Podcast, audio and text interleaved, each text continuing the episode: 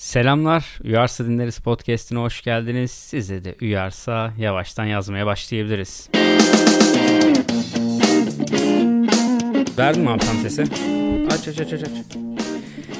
Evet arkadaşlar geçtiğimiz hafta sizlerle beraber Uyarsa Dinleriz Podcast'inin günlük sayfalarına İtalya gezimizi, İtalya maceramızı yazmıştık. Aslında İtalya Roma gezisinin benim için ne kadar önemli olduğunu geçtiğimiz hafta 35 dakika konuşmamdan muhtemelen anlamışsınızdır. Ama madalyonun bir diğer yüzünden de bahsetmek istiyorum aslında. Bir önceki podcast'ta artık vakit kalmadığı için bundan çok bahsedememiştik. İnsanın liseden beri hayal ettiği, liseden beri gitmeyi, görmeyi, başarmayı umduğu bir olayı gerçekleştirmesi olumlu mudur, olumsuz mudur? Bunun üzerine düşünmeye çok fırsatım oldu arkadaşlar. Şimdi bir Roma ziyareti. Kimileri için Kabe, kimileri için Gezi Parkı, kimileri için Taksim Meydanı. Bizim için de tarihi önemi sebebiyle Roma'yı ziyaret etmek son derece önemli ve mühimdi. Şimdi çocukluktan beri, yani ortaokuldan beri en azından yurt dışına gitmek isteyen ben bunu Eylül 2022 senesinde başarmıştım. Buna başarmak diyorum çünkü işin arkasında yatan çaba e, gerçekten kendi kişisel hayatıma baktığım zaman başarı kelimesini hak edecek türdendi. Fakat bu aslında başka bir sürecin başlamasına vesile olduğu için sizin yurt dışına gitmeniz, yurt dışında yeni bir hayata başlamanız pembe toz bulutu değil ya da pembe filtreli gözlüklerle bakılan bir olay değil. İyisiyle kötüsüyle yeni maceranın başlamasına işaret arkadaşlar. Ama bir gezi, bir oyuncak, bir enstrüman, bir teknolojik alet gibi ana ait başarılar, ana ait gerçekleştirmeler bazen tehlikeli olabiliyor. Şimdi burada ne demek istiyorum? Yani Malta'ya gelmek, yurt dışına taşınmak benim için güzel bir olaydı.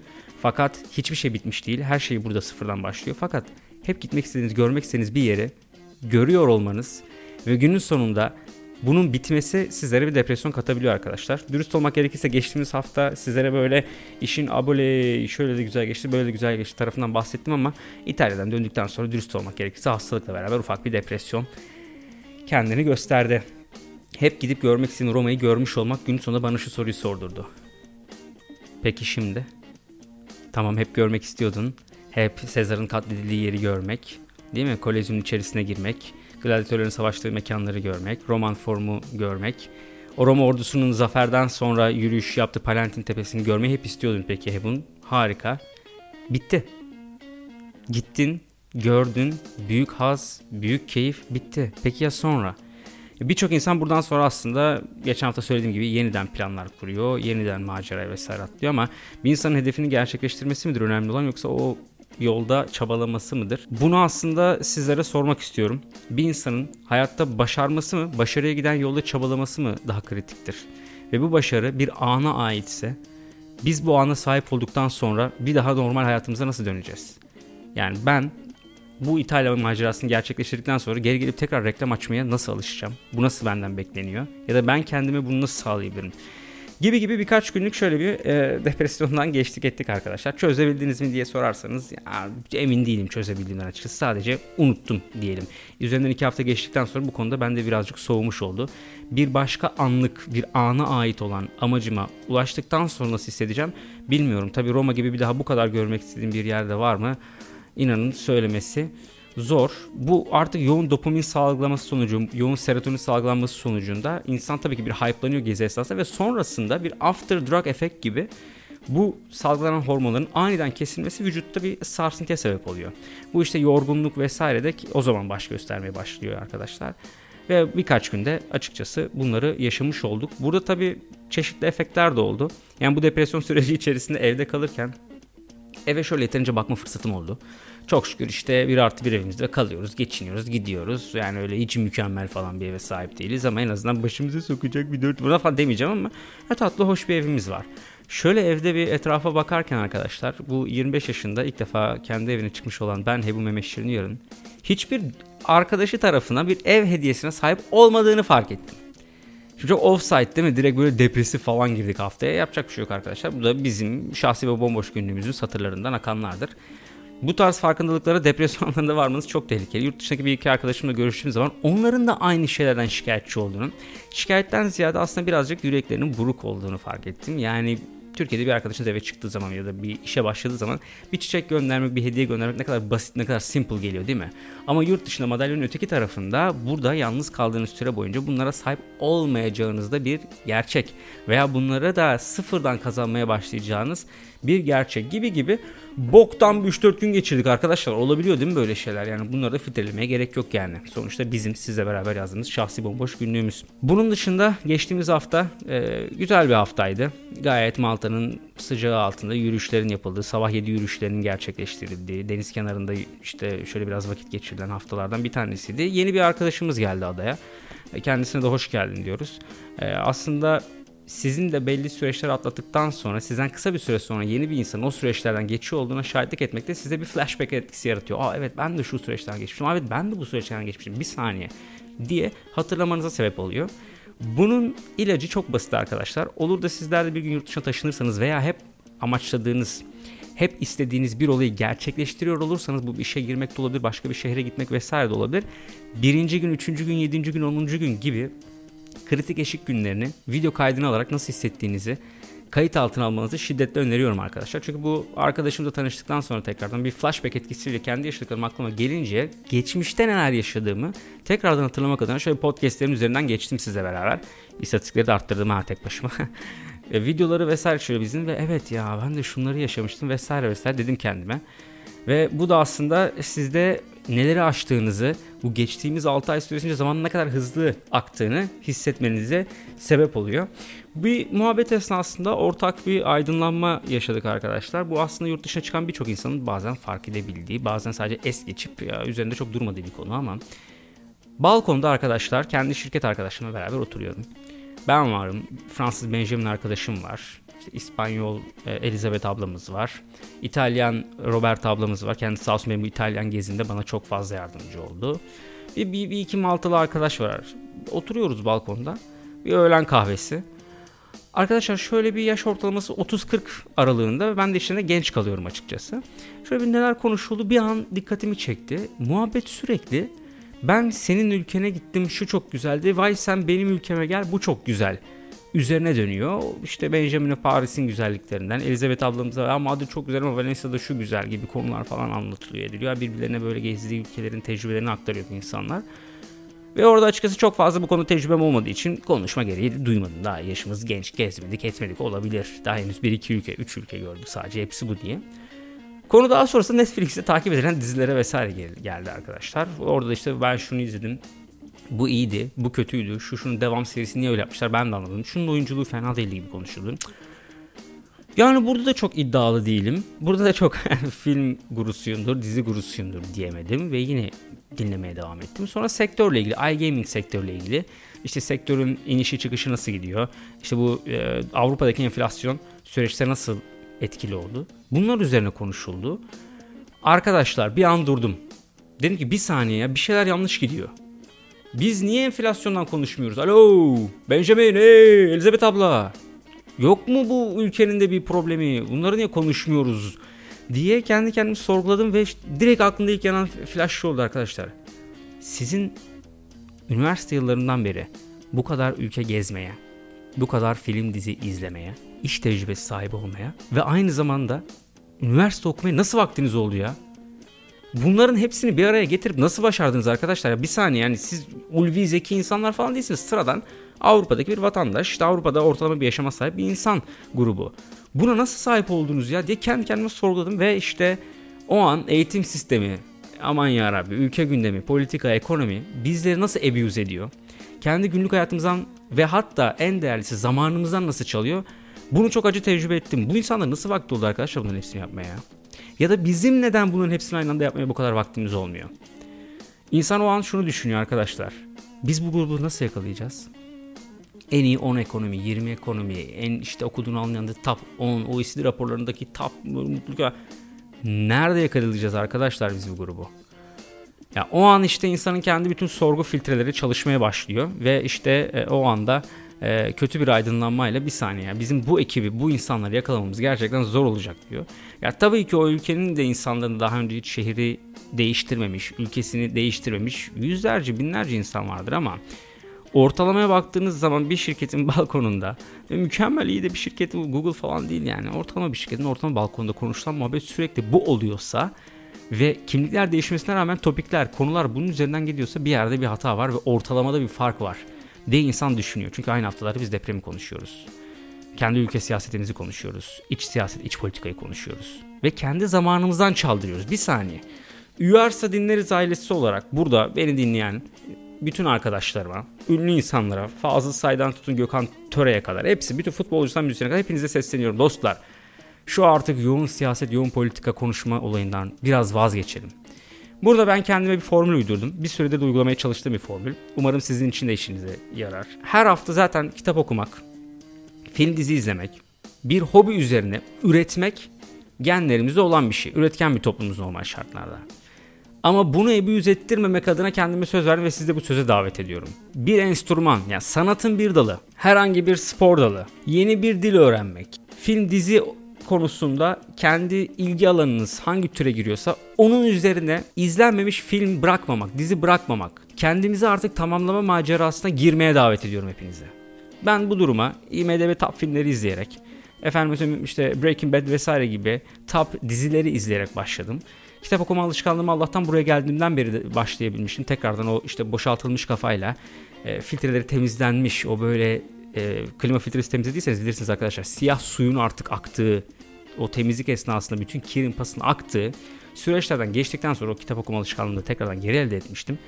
Ve bunun üstüne üretmeye kendim adı podcast'te başlamıştım. Ama bunu artık bir sisteme, bir tabloya oturtup kendi hayatından çaldırmamaya ben söz ve yemin ettim. Uyarsa Dinleriz ailesinden de herkese de bunu şiddetle tavsiye ediyorum arkadaşlar. Çünkü bu insanların arasında öyle aman aman üniversitelerde okumuş insanlar da yok. 23 yaşında olup 18 yaşında üniversiteye gitmekten vazgeçip ben tecrübe edinerek hayatımı kazanmak istiyorum diyen 30 yaşında CMO olmak istiyorum. Bu yolda iGaming yani bu sektör endüstriye ben customer experience yani müşteri temsilcisi olarak başlayarak gideceğim diyen e, toplumun alıştığı formüllerin ötesinde giden Sofya arkadaşımız dahil 40 yaşına kadar çalışmış designer Elizabeth ablamız da dahil e, hayatının bir döneminde Avustralya'da yaşamış, Hindistan'da çalışmış, sonra gelmiş Malta'da yaşamış Fransız Benjamin arkadaşımız da belli formülleri uygulayıp bunlara ulaşıyorsa biz niye ulaşmayalım? Öyle değil mi? Şimdi bu vakti bulmak için kendimize söz yemin ettik. Biliyorum artık hani seçimi bu kadar haftalar kala bunları yapmak da zor olacaktır ama arkadaşlar yaş ve günlerde geri gelmiyor. Bu ekiple konuştuğum zaman da onu çok net görebiliyorum. Bu yolda bu uğurda bütün Uyarsa Dinleriz ailesine de başarılarımı iletiyorum arkadaşlar. Şimdi geçtiğimiz hafta yine okuduğum ve artık bitmeye yakın olan bir kitaptan bahsedeceğim size arkadaşlar. Why Nations Fall, Ulusların Düşüşü. Yani direkt çevirirsek Uluslar Neden Düşeri? Eminim siz de duymuşsunuzdur. Özellikle bu özgür gazetecileri takip eden, Nevşin Mengü, Cüneyt Özdemir'i takip eden birçok insanın işte kitapta da geçtiği gibi diye atıfta bulunulduğuna şahit olduğu bu kitap arkadaşlar başarılı olan ülkelerin başarısının neden devam edebildiği çoğunluklu olarak başarısız ekonomik ve siyasi açıdan başarısız olan ülkelerin neden takıldığı ve sistemin çarklarını neden sürülebilir bir şekilde bir türlü çeviremediğini anlatan bir kitap. Yaklaşık bir 450 sayfa toplam yazı 50 sayfada bir içerik e, reference sayfası dersek 500 sayfalık falan bir kitap arkadaşlar. Kitapta şunu net görebiliyoruz arkadaşlar. Şimdi herkesin bahsettiği gibi önce bir başarılı insan grubu ortaya çıkar. Öyle değil mi? Başarılı bilim insanlarınız vardır, başarılı sporcularınız vardır, başarılı ressamlarınız, müzisyenleriniz vardır. Bu grup yıllar içerisinde, belki asır içerisinde bir sistem oluşturur. Bu sistem birkaç asır içerisinde de o ülkenin, o milletin kültürü haline gelir. Bizim önce başlamamız gereken şey bu sahip olduğumuz, örnek vermek gerekirse herkesin tanıdığı Celal Şengörler, Öyle değil mi? Ya da işte başarılı sporculardan siz kendi aklınıza getirirsiniz. İşte İlber Ortaylılar, Elmas Sefa Gürkanlar, Murat Bardakçılar. Bunların bir sistem oluşturmasına izin vermemiz gerekiyor ki bu sistemler yıllar içerisinde bizim kültürümüze dönüşsün ve toplumumuzun değişilmez bir parçası haline gelsin. Daha sonrasında bu kurulan sistemin, kurulan kültürün korunması için de kapsayıcı siyasi kurumlar, kapsayıcı ekonomik kurumlar, ekonomi ve siyaset. Kapsayıcıdan kasıt arkadaşlar bir grubun, bir çıkar grubunun, bir öteki çıkar grubunu öldürmeden, ezmeden ortak bir payda içerisinde buluşabildiği için beraber hareket edebildiği bir sistem. Öyle değil mi? Yani mesela bizim Cumhuriyet tarihimiz boyunca bir rövanşist yaklaşımlarla bir gelen grup bir önceki grubun yaptıklarının tersini yaparak bir intikam içgüdüsüyle hareket edebiliyor deniyor tarihçiler tarafından. Ben böyle bir şey demedim eşek de değilim bunu burada diyecek kadar. Ama olması gereken şey bu çıkar gruplarının aslında birbiri üzerine ezici üstünlüğü olmadan sistemi devam ettirmesi. Şimdi mesela örnek verelim. 14. yüzyılda İngiltere başta olmak üzere Batı Avrupa'da gördüğümüz veba sonrası işçilerin özgürlük ve iyileştirme talepleri T aslında Magna Carta ile başlayan bir şey. Hoca Magna Carta kralla ilgili midir? Ne alaka vesaire diyeceksiniz arkadaşlar. Şimdi şöyle düşünün. Sen İngiltere baronları ve onların kurduğu bağımsız yargıyı oluşturur. Magna Carta ile kralın yetkilerini sınırlandırırsan ondan 200 yıl sonra da işçi sınıfı haklarını ararken bu baron sınıfının haklarını ve yetkilerini sınırlandırabilir. Yani bir şeyler aslında birkaç asır öncesinde bir alt tabakanın bir üst tabakadan hakkını talep etmesiyle başlayabiliyor. Şimdi 14. asırda vebadan sonra işçi sayısı giderek azalıyor. Serflik dönemi dediğimiz o dönem içerisinde köylü sınıfı daha ağır şartlar altında çalışmak zorunda kalıyor. İngiltere'de işçi isyanları başlıyor arkadaşlar. Çok kanlı isyanlar gerçekleşiyor. Ve daha sonrasında giderek azalan işçi nüfusuna daha iyi bakmak zorunda olduğunu fark eden o üst sınıf diyeyim aristokrat sınıf işçi haklarını talep karşılığı gelen işçi haklarını vermeye başlıyor. Ücretlerde zamlar, tatil günleri, serflikleri biliyorsunuz toprak terk etmek yasaktır. Yarı kölelik gibi. Bunun kaldırılması gibi gibi işçiler haklarını kazanmaya başlıyor. Neden? Çünkü iki asır öncesinde Magna Carta ile o aristokrat sınıf da aynısını krala gerçekleştirdi ve kralın belli yetkilerini, haklarını alabildi. 14. yüzyılda işçi sınıfı bunu başardı. 16. yüzyılda ne olacak? Bu sefer komple halk ve parlamento bir araya gelerek kendi krallarını kovabilecek. Aşama aşama demokraside de aslında kapsayıcı kurumları kurarken parlamento bir kapsayıcı kurumdur öyle değil mi? Çoğunluk siyasetinin gerçekleştiği bir kapsayıcı kurumdur. Ya da kapsayıcı ekonomik sistemler, işte e, bizim bugün monopoli diye tabir ettiğimiz tekellerin yok edilmesi gibi süreçler aşama aşama aşama aşama gerçekleşir. İngiltere parlamento ile aslında daha kapsayıcı bir yapıya, kapsayıcı bir siyasete geçmeyi arkadaşlar 3 asırda tamamladı. Daha sonrasında işçi hakları sendikalarla ya da daha farklı kurum ve kuruluşlarla aşama aşama adım adım daha fazla hak talep ederek ve bu hakları alarak bugün bizim gördüğümüz Batı Avrupa modern ve insan haklarının son seviyesine ulaştı. Şimdi kapsayıcı kurumlar, kapsayıcı ekonomik sistemler artık 3 aşağı 5 yukarı ne demek istediğimi anlayabiliyorsunuz bununla. Var olduğu sürece toplumlar ileri atılabiliyor. Var olduğu sürece bireyler sistemi kurabiliyor. Sistemler de bir kültür haline getirtebiliyor kendi işleyişini.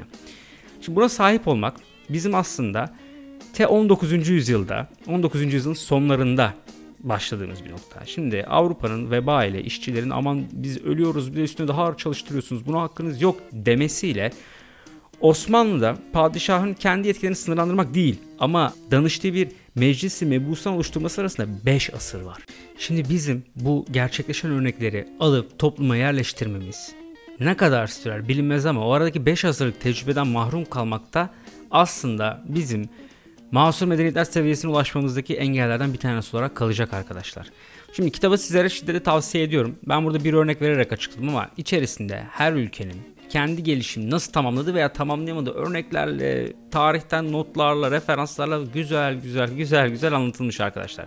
Bu hani Osmanlı'da matbaanın geç gelmesi de içinde yazan notlardan bir tanesi. Hani ne anlatıldığı tabii ki de derin. Burada böyle çok kısa özet geçmeyeceğim onun hakkında ama e, Latinlerin nasıl köleleştirildiği, bugün Afrika'nın neden böyle fakir kaldığı, Çin'in nasıl süper güç haline gelebildiği, Japonya'nın nasıl böyle bir atılım yaptığı, Kuzey Kore, Güney Kore gibi iki kardeş milletten birinin bu kadar kapsayıcı ekonomik ve siyasi kurumlarla ileri atılabilip diğerinin tamamıyla monarşik sistemle aslında komünizm adı altında monarşik sistemle yönetilmesinin nelere sebep olduğunu gösteren büyük, geniş araştırmalarda var arkadaşlar. Şimdi size aslında bu kitapla ilgili daha fazla bilgi vermek isterdim. Ama dediğim gibi çok uzun e, ve herkesin okuması gerektiğini düşündüğüm bir kitap arkadaşlar. Kapsayıcı kurumlar nedir, ekonomik koşullar nasıl sağlanır? Bunun altında yatan temel e, başarı, temel başarı çarkının insan kaynağı ve teknolojiden nasıl geçtiğini siz de okuyarak umarım görebilirsiniz. Sıkılabilirsiniz arkadaşlar. Kitabı 40 sayfa okuyorsun, 400 sayfa Harry Potter okumuş gibi yoruluyorsunuz. Harry Potter boş bir kitap bu arada onu da söyleyeyim yani. Kimse kusura bakmasın kimselere yapmayacağım burada. Beğenmiyorum. Beğenmeyeceğim. Beğendiremeyeceksiniz. Burada politik doğruculuk da yapmayacağız. Politik doğruculuk aslında bugün Avrupa'nın sonunu getirme ihtimalini doğuran e, problemlerden bir tanesi benim öngörüm ve o yüzden bunu burada yapmayacağım. Her neyse benim bu muhabbetlerim arkadaşlar saatlerce sürebilir. Ee, bir sonraki haftalarda bunlar üzerine bu gibi değişik konular üzerine konuşabiliriz. Dediğim gibi neyi tecrübe ediyorsak burada Uyarsa Dinleriz podcastinde onu aktarıyoruz. Et Uyarsa Dinleriz Instagram hesabını, et Uyarsa Dinleriz Twitter hesabını, uyarsadinleriz.com web sitesini takip etmeyi unutmayın arkadaşlar. İletişim destek herhangi bir konuda talep şikayet de Mehmet Serinuyar at uyarsadinleriz.com adresine mail olarak gelebilir. Siz tarafından bunları bekliyoruz. Onların dışında da Uyarsa Dinleriz ailesinin ana ferdi olan Mehmet Şirinli olarak ben Pembe Dumble'lar Twitch yayınına da sizi davet ediyorum. Burada aslında Crusader Kings, Knights of Honor gibi grand strateji yani geniş strateji oyunlarını oynayıp tarihten de aynı zamanda Enis Necipoğlu ile beraber notlar paylaşıp oynadığımız oyuna biraz mana katıyor, biraz kültürümüzü genişletiyor, biraz da goy goy sohbet muhabbet yapıyoruz. Bunu da takip edebilirsiniz arkadaşlar. Bu haftayı da böylelikle Uyar Siniriz ailesi olarak kapatmaya karar verdik. Bu gibi derin konuları daha da önümüzdeki haftalarda işlemeye devam edeceğiz. Anlatacak çok şey var tabii ki. Yani Latinler nasıl bu hale geldi? Kuzey Amerika aslında Amerika daha doğrusu Virginia şirketiyle kurulurken bir anda nasıl devlet haline geldi? Efendim söyleyeyim e, Dutch Company yani e, Dutch Asian e, uzak Hollanda şirketi nasıl kıyımlar gerçekleştirdi Asya'da? Ya da British Company Indian British Company dediğimiz bir şirket Hindistan'a nasıl sahip oldu? Bunları da sizlerle beraber konuşmayı çok isterim. Uyar Senleriz ailesi olarak bu haftaki nasıl yakalayacağız? Bireyden topluma aktardığımız bölümünde sonuna gelmiş bulunmaktayız. Her bölümün sonunda bir klasiğimiz olan göndermemek üzere hediyelerinde açılışını yapıyorum arkadaşlar. İzninizle Berke Tanaydın'a, Macaristan'daki dostuma, bulutların ardında güneşi hasretle bekleyen Berke Tanaydın'a Malta güneşini göndermemek üzere hediye ediyorum. Songül'den sonra bir güneş talebi daha geldi. Çok tuttu arkadaşlar. Göndermiyorum. Antalya'dan Betül Akarslan'a önce söylemeyi öğrenebilirsem Treveri Fountain dediğimiz geçtiğimiz hafta bahsettiğimiz aşk çeşmesinden bir damla su göndermemek üzere hediye ediyorum. Size de uyarsa buyurunuz.